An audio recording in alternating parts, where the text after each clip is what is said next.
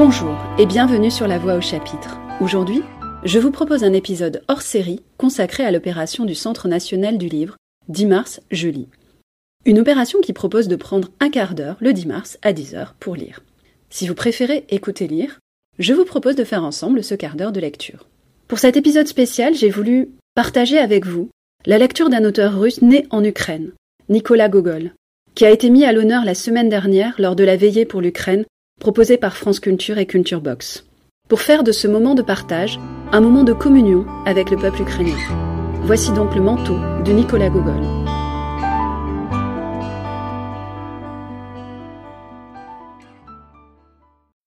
Dans une division de ministère, mais il vaut peut-être mieux ne pas vous dire dans quelle division. Il n'y a en Russie pas de race plus susceptible que les fonctionnaires des ministères, de l'armée, de la chancellerie. Bref, tous ceux que l'on comprend sous le nom générique de bureaucrates.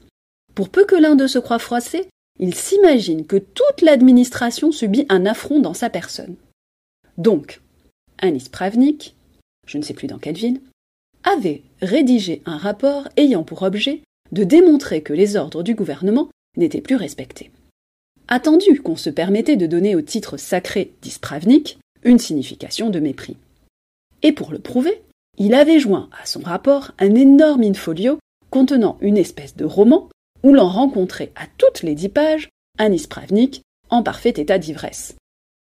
Aussi, pour pousser d'avance le verrou sur toutes les réclamations, ai-je mieux aimé ne pas préciser d'une manière indubitable la division du ministère où se passe mon récit, et me contenter de dire dans une chancellerie. Il y avait donc, dans une chancellerie, un homme, un employé, qui, je ne puis le cacher, était d'un extérieur assez insignifiant.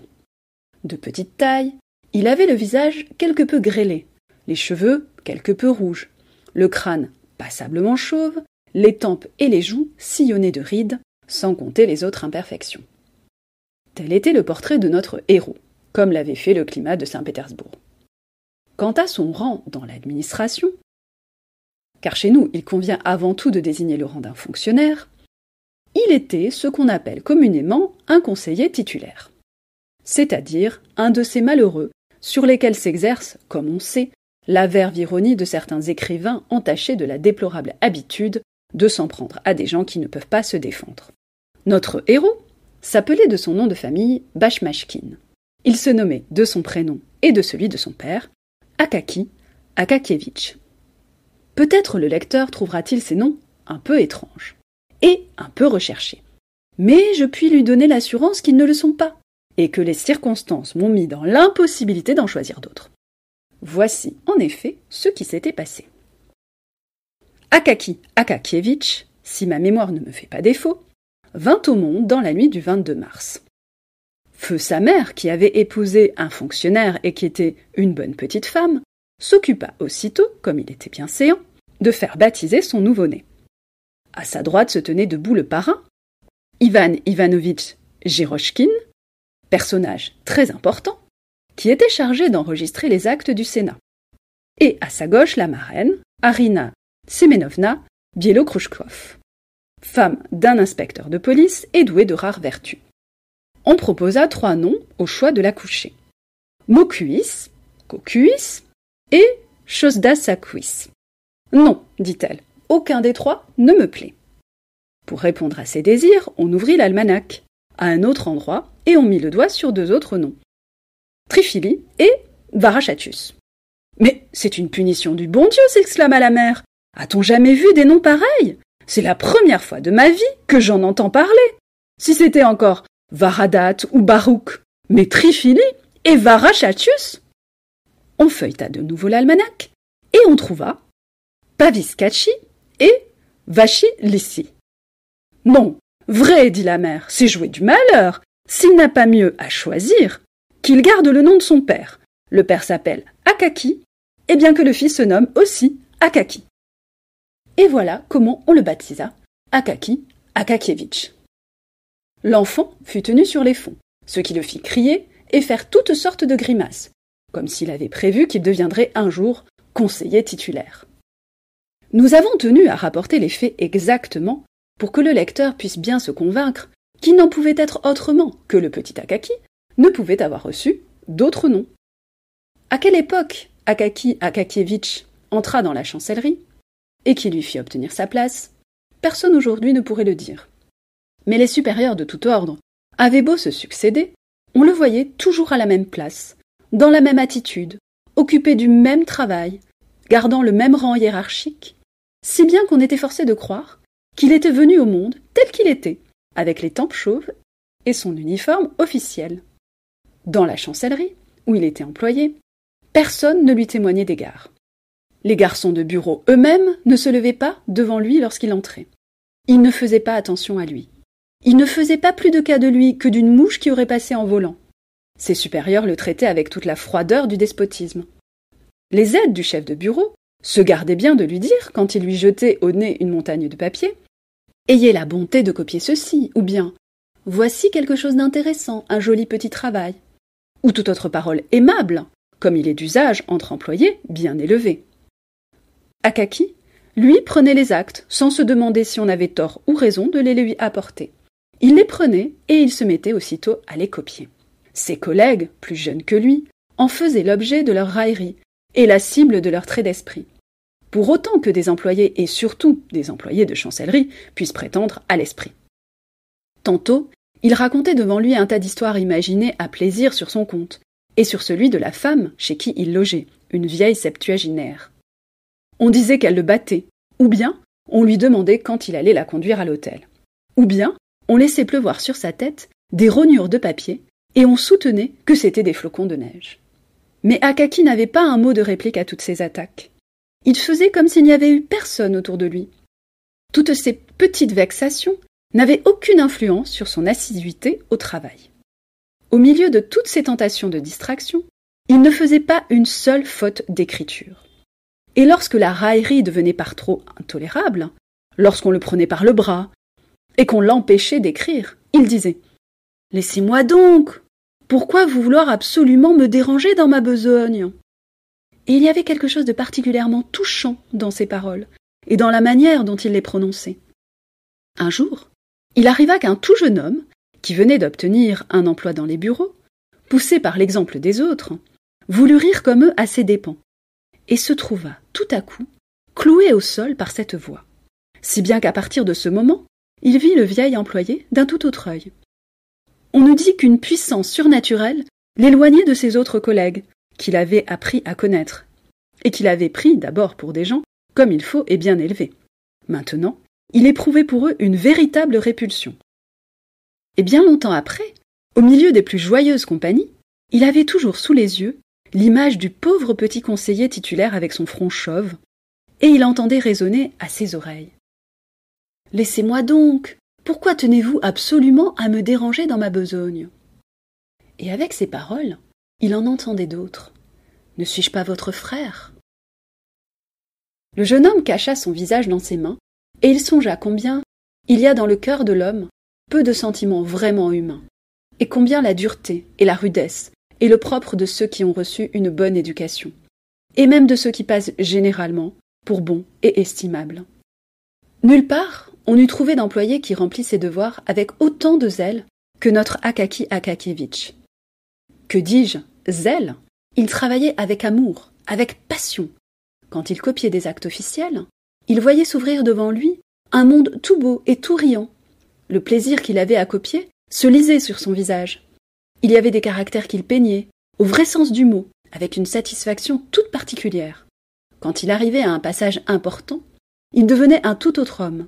Il souriait, ses yeux pétillaient, ses lèvres se plissaient, et ceux qui le connaissaient pouvaient deviner à sa physionomie quelle lettre il moulait en ce moment. S'il avait été payé selon son mérite, il se serait élevé à sa propre surprise, peut-être au rang de conseiller d'État. Mais comme disaient ses collègues, il ne pouvait porter une croix à sa boutonnière, et toute son assiduité ne lui valait que des hémorroïdes.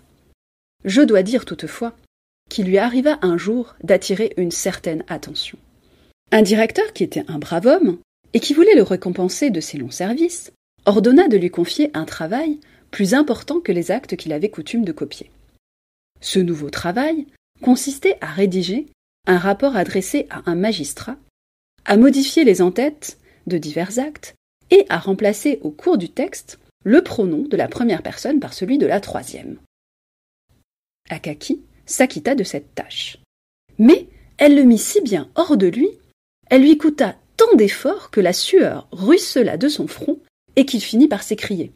Non, donnez-moi plutôt quelque chose à copier. Et depuis lors, on le laissa jusqu'à la fin de sa vie exclusivement copier. Il semblait qu'en dehors de la copie, il n'exista pour lui rien.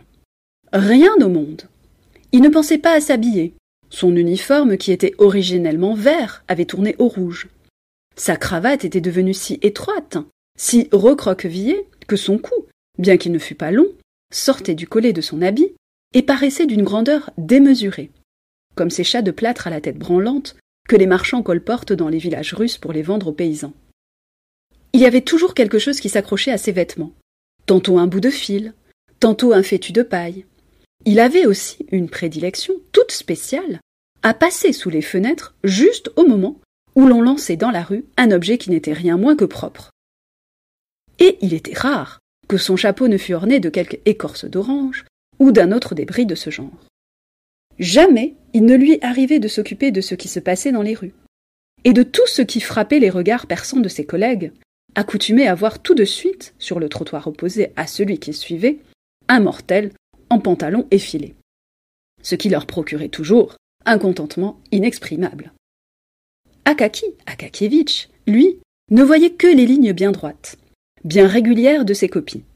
Et il fallait qu'il se heurtât soudainement à un cheval qui lui soufflait à plein naseau dans la figure, pour se rappeler qu'il n'était pas à son pupitre, devant ses beaux modèles de calligraphie, mais au beau milieu de la rue. Aussitôt arrivé chez lui, il se mettait à table, avalait à la hâte sa soupe de choux, et dévorait sans souci de ce qu'il mangeait un morceau de bœuf à l'ail qu'il engloutissait avec les mouches et autres condiments que Dieu et le hasard y avaient semés. Sa faim apaisée, il prenait place, sans perdre de temps, à son pupitre et se mettait en devoir de copier les actes qu'il avait emportés chez lui. Si par hasard il n'avait pas de pièce officielle à copier, il réécrivait, pour son propre plaisir, les documents auxquels il attachait une importance particulière. Non à cause de leur teneur plus ou moins intéressante, mais parce qu'il s'adressait à quelque haut personnage. Quand le ciel gris de Saint-Pétersbourg s'enveloppe du voile de la nuit, et que le monde des fonctionnaires a achevé son repas, qui selon son penchant gastronomique, qui selon le poids de sa bourse, quand chacun cherche à faire diversion au grattage des plumes de bureau, aux soucis et aux affaires que l'homme se crée si souvent inutilement, il est tout naturel que l'on veuille consacrer le reste de sa journée à quelques distractions personnelles. Les uns vont au théâtre, les autres se promènent et prennent plaisir à regarder les toilettes. Les autres adressent à quelques étoiles qui se lèvent à l'horizon modeste de leur ciel bureaucratique quelques paroles flatteuses et bien senties. D'autres enfin vont voir un collègue qui occupe au troisième ou au quatrième un petit appartement composé d'une cuisine et d'une chambre. Cette dernière ornée de quelques objets de luxe convoités depuis longtemps, une lampe ou tout autre article de ménage achetés au prix de longues privations. Bref, c'est l'heure où chaque employé jouit d'une façon ou d'une autre de ses loisirs. Ici, on fait une partie de whist. Là, on prend le thé avec des biscuits bon marché, ou l'on fume une grande pipe de tabac. On raconte les cancans qui courent dans le grand monde, car le russe a beau être dans n'importe quelle condition, il ne peut détourner sa pensée de ce grand monde où circulent tant d'anecdotes curieuses comme, par exemple, celle du commandant à qui l'on vint apprendre en secret qu'un malfaiteur avait mutilé la statue de Pierre le Grand en coupant la queue de son cheval. Dans ces moments de récréation et de répit, Akaki Akakievitch restait fidèle à ses habitudes. Personne ne put dire qu'il l'avait rencontré rien qu'une fois le soir en société. Quand il était harassé de copier et n'en pouvait plus, il se couchait et songeait aux joies du lendemain aux belles copies que le bon Dieu pourrait lui envoyer à faire. Ainsi s'écoulait l'existence paisible d'un homme qui, avec quatre cents roubles de traitement, était parfaitement content de son sort. Et il aurait peut-être atteint un âge avancé s'il n'avait été la victime d'un malheureux accident, qui peut arriver non seulement au conseiller titulaire, mais au conseiller secret, au conseiller effectif, au conseiller de la cour et même à ceux qui ne donnent jamais un conseil ou n'en reçoivent point.